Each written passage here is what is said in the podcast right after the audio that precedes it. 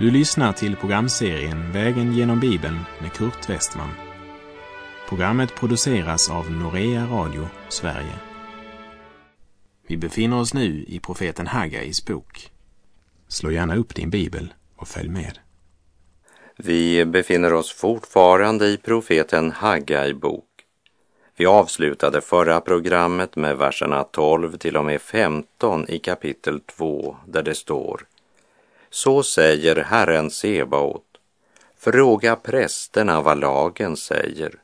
Om någon bär heligt kött i fliken på sin mantel och så med fliken rör vid något bakat eller kokt, vid vin eller olja eller vid någon annan mat, blir då detta heligt? Prästerna svarade och sade nej. Åter frågade Hagai om den som blivit orenad genom en död kommer vid något av allt detta, blir det då orent? Prästerna svarade och sade ja. Då sade Hagai, så är det med detta folk och så är det med detta hedna folk inför mig, säger Herren. Ja, så är det med allt deras händer gör. Vad det där offrar är orent. Deras orena hjärtan gjorde deras gärning för Gud oren. Därför kan människan inte göra något som är rent inför Gud innan man själv mottagit rening genom Jesu blod.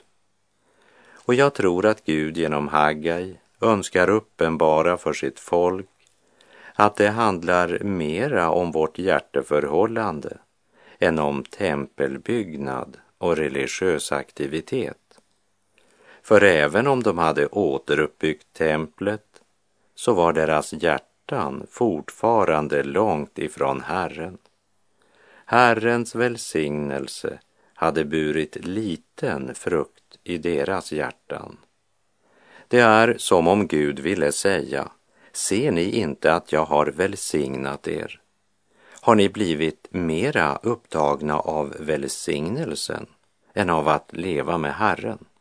Vi läser Haggai kapitel 2, vers 16 och 17. Lägg nu noga märke till det som sker från denna dag och framöver, innan man lagt sten på sten till Herrens tempel, hur var det då? Om någon kom till en sädesskyl som skulle ge tjugo mått, gav den endast tio.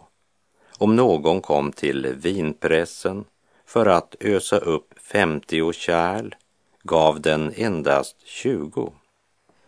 Gud säger, lägg märke till från denna dag.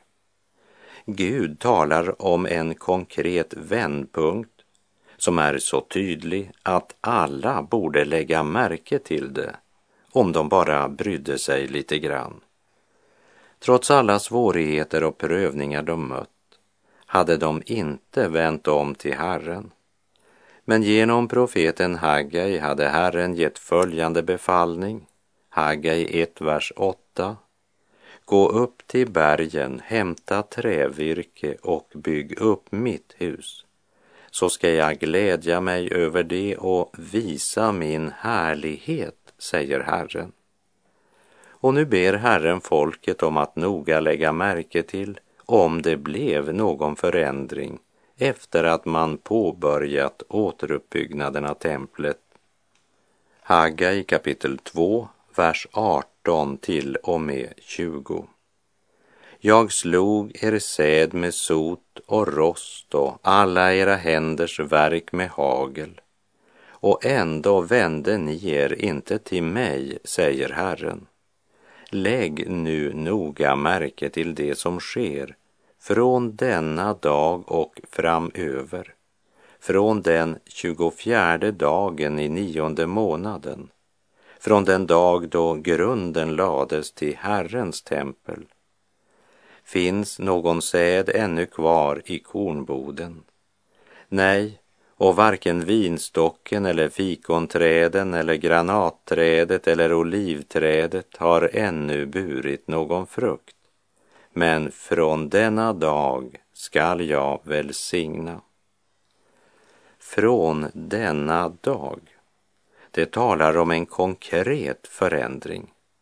Och tiden det ska ske fastställs mycket klart och tydligt från den 24 dagen i nionde månaden. Men om välsignelsen började då, hur kan Gud då fråga? Finns någon säd ännu kvar i kornboden? Eller påstå att varken vinstock eller olivträd ännu burit någon frukt? Gud säger inte att välsignelsen ska börja den 24 dagen i nionde månaden. Gud säger att de ska lägga märke till vad som skett från den dag de la grunden till Herrens tempel. Trots detta finns ingen säd i kornboden. Men nu, när de har vänt sig till Herren, från denna dag skall Gud välsigna. Det handlar om något långt mer än ett tempelbygge. För inte ens den mest fantastiska religiösa aktivitet är till välbehag för Gud